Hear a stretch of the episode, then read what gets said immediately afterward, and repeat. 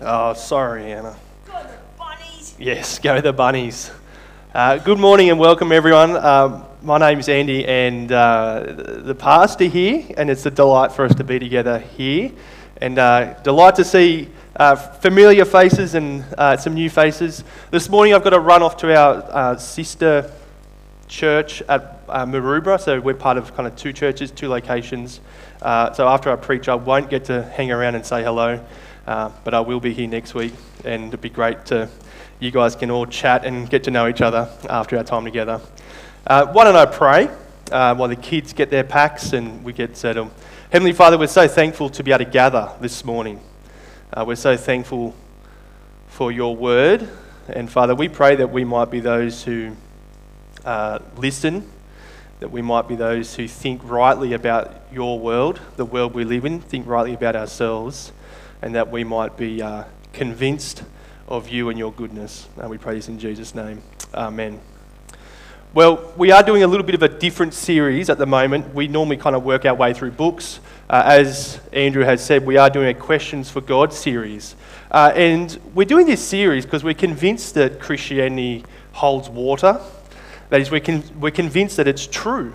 And so it means, like David the psalmist, that we can actually ask our questions and uh, they will hold up. Now, this morning's question is Is Christianity against diversity? Now, diversity is a bit of a buzzword at the moment, isn't it? It seems to be everywhere.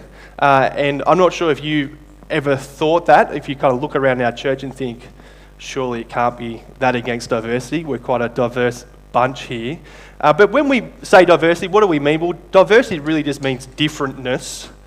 But I think what's kind of behind this diversity question is we actually think um, perhaps Christianity, we mean accepting and welcoming people from different, you know, those who are different to us. And I think it's in that sense that this question is asked and uh, where Christianity is kind of questioned about its diversity. Uh, about a month ago, I was paving at the front of our house, um, and a neighbour was walking their dog, and I hadn't met this neighbour yet, and they stopped and they asked me, you know, you a paver? And I was like, can't you tell? Obviously not. Um, but I said, no, I'm not, a, I'm not. I'm just actually a pastor of a local church down the road. And then her next question was, are you progressive?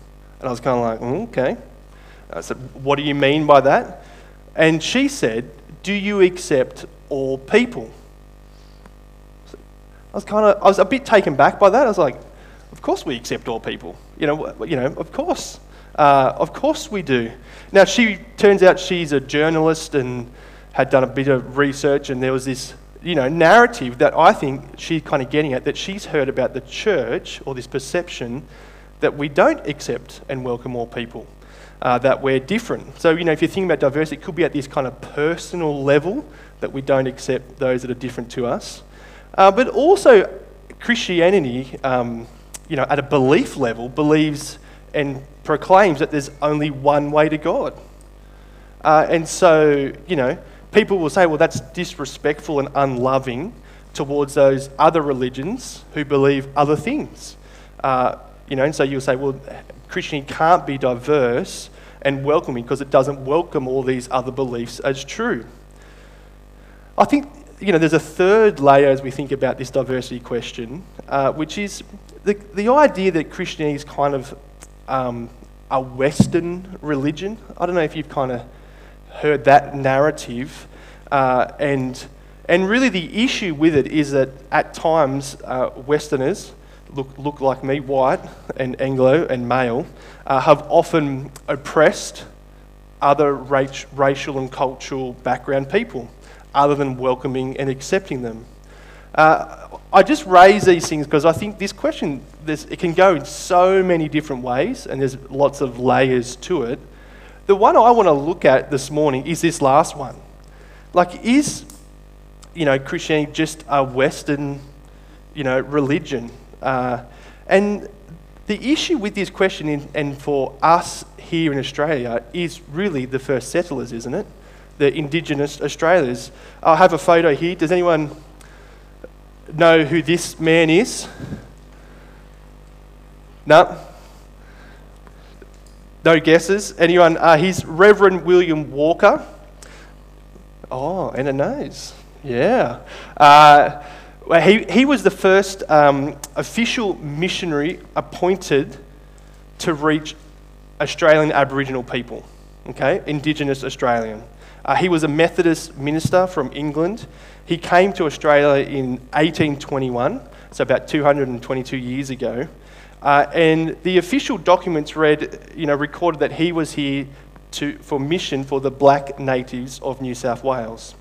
He landed on the 16th of September, uh, only 21 years old. His mission only lasted three or four years.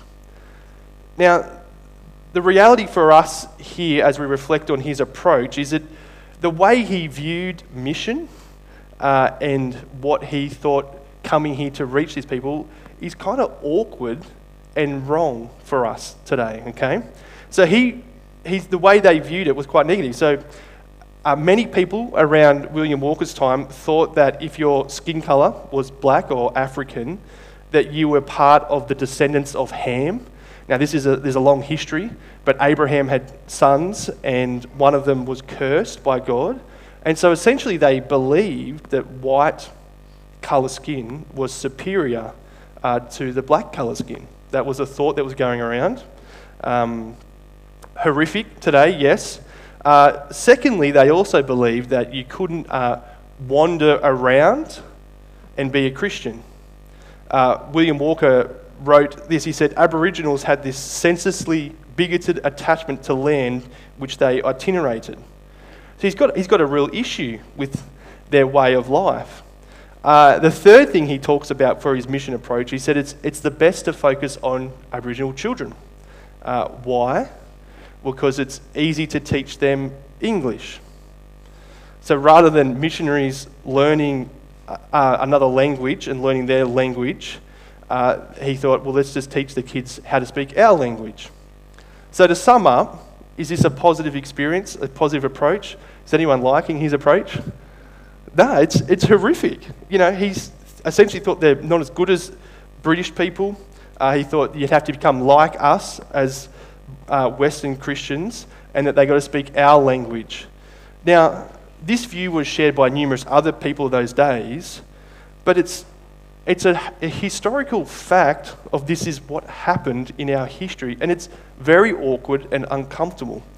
And it's important for us just to acknowledge that uh, and really to point out that this is wrong and it was a mistake that we made in our past, not to brush it under the carpet, uh, but it's quite embarrassing.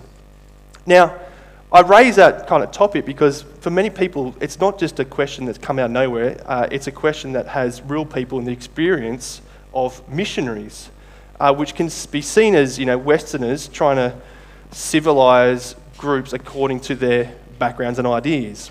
So the question is Is Christianity against diversity at a cultural level? Uh, I want to explore this today, but I want to look at the whole facts of history, look at the facts that we have together, and then I want to kind of consider why has Christianity had this effect on the world. So the, the first thing the first thing he wants to do is, can you see this map? I have a map. Uh, this is a map of, well, it's not quite a map. It's an infograph of the world's major religions, right? So what we have there is, uh, you know, each circle represents a country. Uh, you know, some of them are bigger than others. You know, India and China, they're doing really well. Can you see Australia? Uh, it's just there, and it's bigger than New Zealand, which I'm happy about. Um, now, so that's the size. So the size of the circle represents countries, the size of the population. Uh, and then you have this proportion of each circle, which kind of represent what religion they affiliate with, okay? Uh, and so the blue, you can see that's kind of what around the world, people uh, from different countries, you can see the blue colour, that's those who affiliate with Christianity from around the world. Um, you know, and you can see uh, that it's, it's quite spread, isn't it? I, I don't know if you find that interesting. So you kind of got it all the way in the States, Europe, Africa, not as much India, but you can still see it in India, Pakistan, China, and down through the Philippines and Asia. Uh, now, I feel like this map makes an interesting point for us is that Christianity is actually quite diverse in that it's gone around the whole world, uh, and that people from all different cultures and nations uh, have aligned themselves with Christianity. It's actually represented on here on every continent. Now, I think you can notice the significance of what this map shows us by looking at the difference between uh, other major religions. See in India the dark orange there, uh, that's Hindu, Hinduism, uh, and it is where it's just primarily in India and a tiny bit to the north, like Nepal and Bangladesh. Uh, then we also, it's, it's quite localized. Uh, the same is for Islam. You kind of got it in the, the 2040 uh, window there across the middle. it's, it's, it is spread laterally, but it is quite localized. Now, I just bring this map because I think the facts of history, of what people align to, kind of tell us a different story to what the narrative that we hear in the media. And now I have some stats for you 88% of all Muslims live in the Middle East, Africa, or South Asia. So only 4% live in Europe, North America, or China. Uh, 98% of all Hindus live in South Asia, so 98%. And 88% of all Buddhists, that's the lighter orange, uh, live in East Asia. Major religions, all very localized. But Christianity, as you can see from the map, is very different. 25% live in Europe, 25% live in Central and South America, 22% in Africa, 15% uh, in, and growing in Asia, and 12 to 15% in North America. So, in terms of it's, it's quite spread out, isn't it? Now, I find that very interesting. Uh, there's a guy, uh, Professor Richard Bauckham, I've got a picture of his. Next one. Uh, he's a professor of history, and he says almost certainly Christianity exhibits more cultural diversity than any other religion and that must say something about it. It might be a mute point for us sitting here, but it's a point worth making, isn't it? Uh, it's significantly diverse and across every culture almost.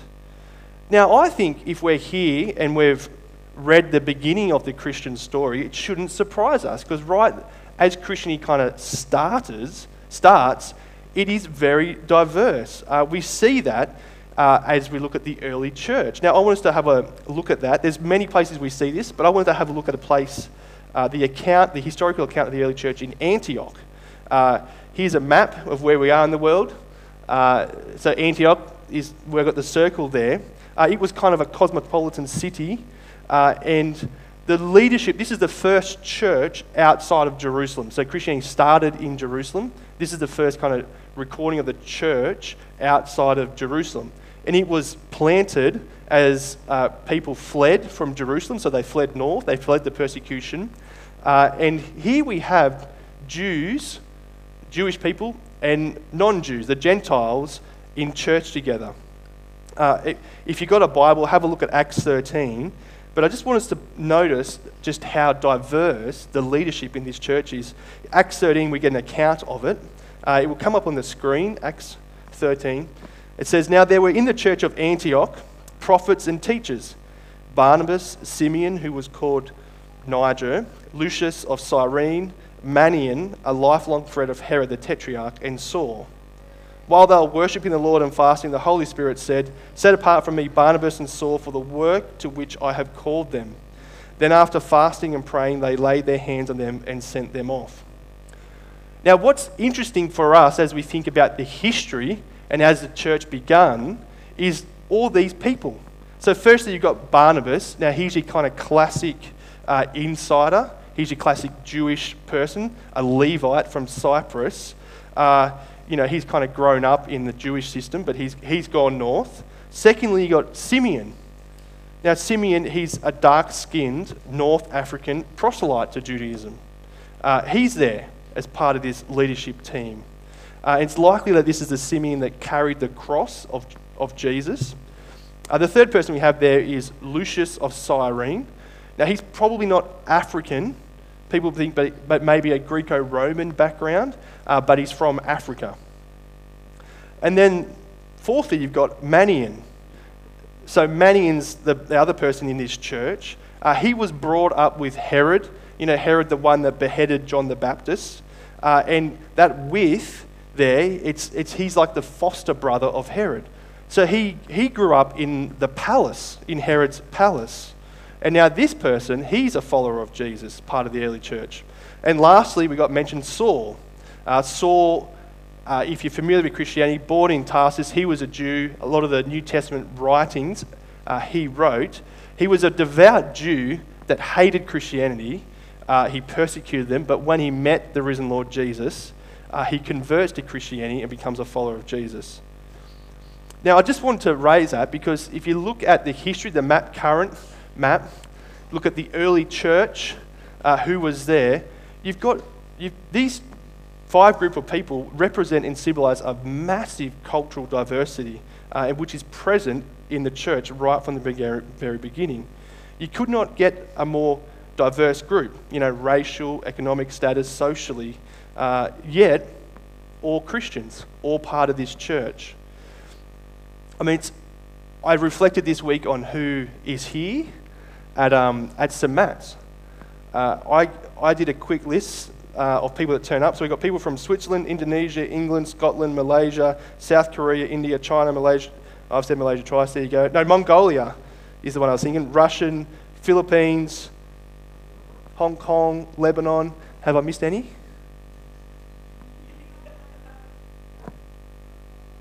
I think my point is this, right? Contrary to what the media might have us believe, uh, is the facts of history, what we have around the world, the early church, actually show a Christianity that has reached a diverse group of people and it's so inclusive and welcoming from people from all around the world, which makes it very unique among all the religions. And so we have to ask the question, I think, is how, how is this possible? How, why has Christianity taken root across all these continents and amongst all different people? Uh, I've got two things I want us to reflect as we consider that. The first thing is Christianity uh, never kind of claimed to be a tribal, localized religion, but it actually always gave a common account of humanity to a common ancestor. Uh, and so I have another passage. This is Paul. He's speaking to a group of people in Athens, in Greece. Uh, and he says this to them He says, The God who made the world and everything in it, now that's an assumption about the world which Christianity has, that God created it, uh, being Lord of heaven and earth, does not live in temples made by man, nor is he served by human hands as though he needed anything, since he himself gives to all mankind life and breath and everything. And he made from one man every nation of mankind to live on all the face of the earth, having determined allotted periods and the boundaries of their dwelling place, that they should seek God and perhaps feel their way towards Him and find Him. Yet He is actually not far from each one of us. Do you hear kind of what Paul, his account of the diversity and where it's come from? He's saying that there's this one true God who made the world and he made every person in the world, and he made every nationality and culture, and determined where people would live. And he's saying we can trace all our different cultural backgrounds to the one man. Uh, the significant thing about Christianity is God places uh, all humanity as equal. We're all created in that one man and we come from him. But we're diverse but he made us diverse and different. That's because God calls the different nations and cultures uh, to come out what language, what their heart language would be, uh, and where they would live. Why has he done that? You see that at the end in sentence 27. It's in order that they might seek God, that they might find their Creator and Maker. Now, this point is significant to me because I think if Christianity were true, then you would expect that its message about uh, humanity and about God would be relevant and appealing to every human. And so, what we're seeing out playing out in history in Christianity, you know, in the infograph, is that here is a message that is reaching and people are aligning themselves with it across all different countries and nations and people groups. I find that compelling. I don't know about you. I mean, I talked to my brother in law who lives, he's Indian, he lives in just south of Delhi, and he can hear about Jesus, hear about Christianity, and think, this is for me. Uh, it speaks accurately into my world and my worldview. Or our Muslim friends can hear about Jesus and think, oh, this is a word for me, uh, just as much as a white Anglo.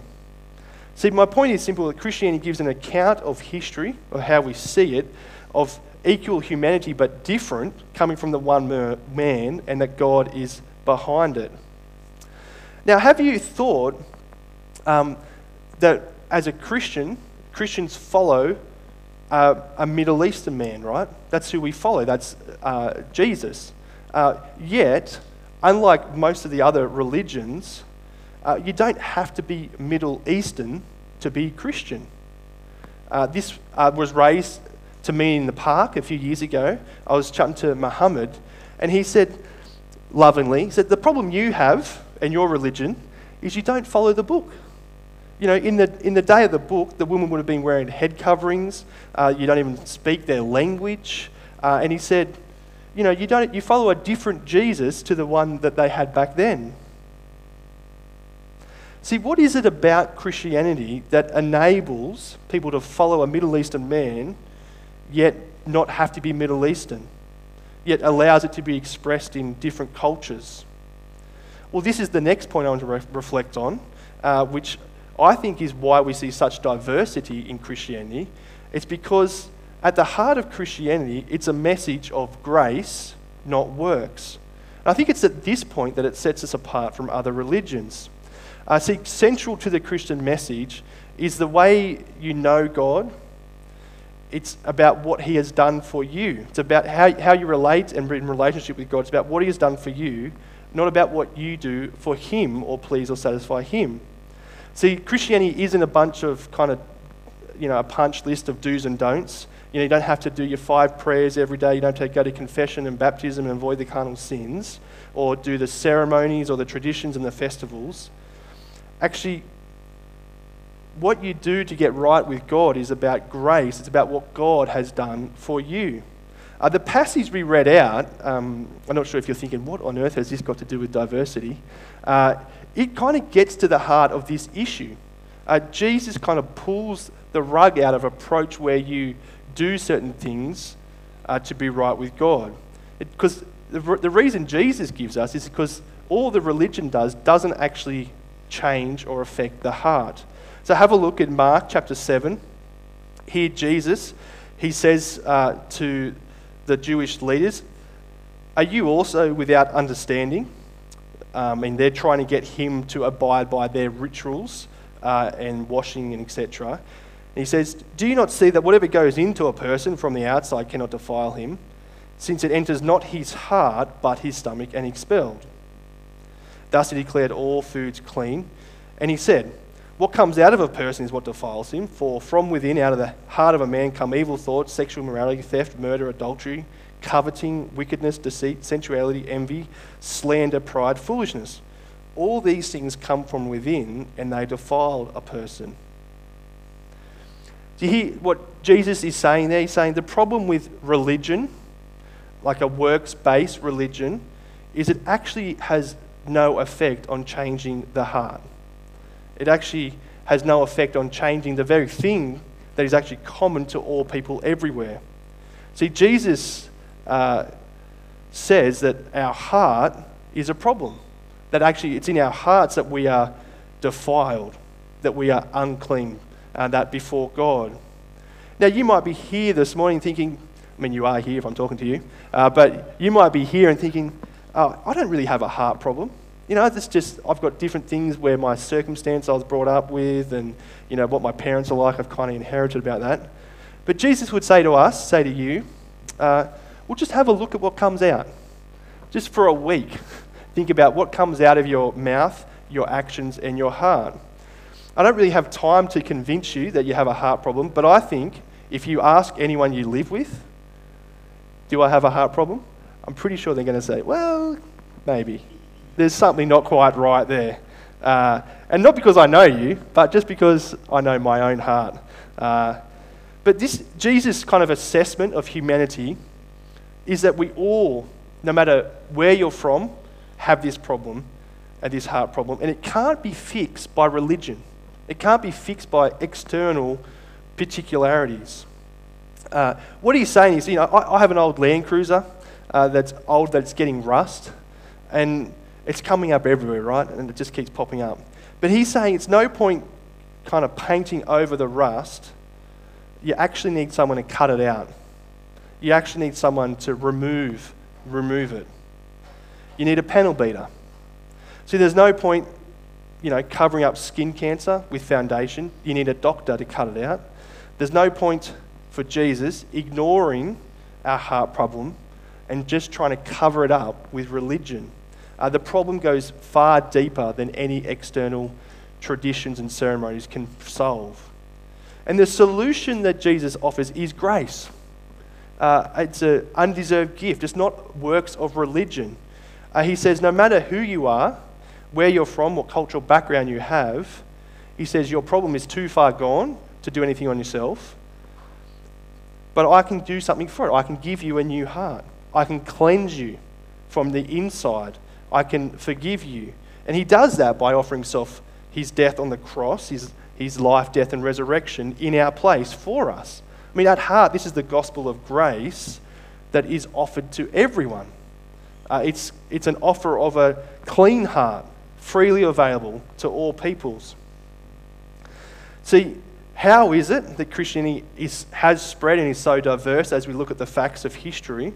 Well, I think it's because we all come from a common ancestor, we all have a common heart problem, but the way that Christianity uniquely deals with our problem is he fixes it by grace, not works. It's through Jesus who is able to forgive our hearts. And that's why it kind of works, and that's uh, why Christianity has spread, in, in my opinion, amongst a bunch of other things. Now, this kind of expresses itself differently in different cultures.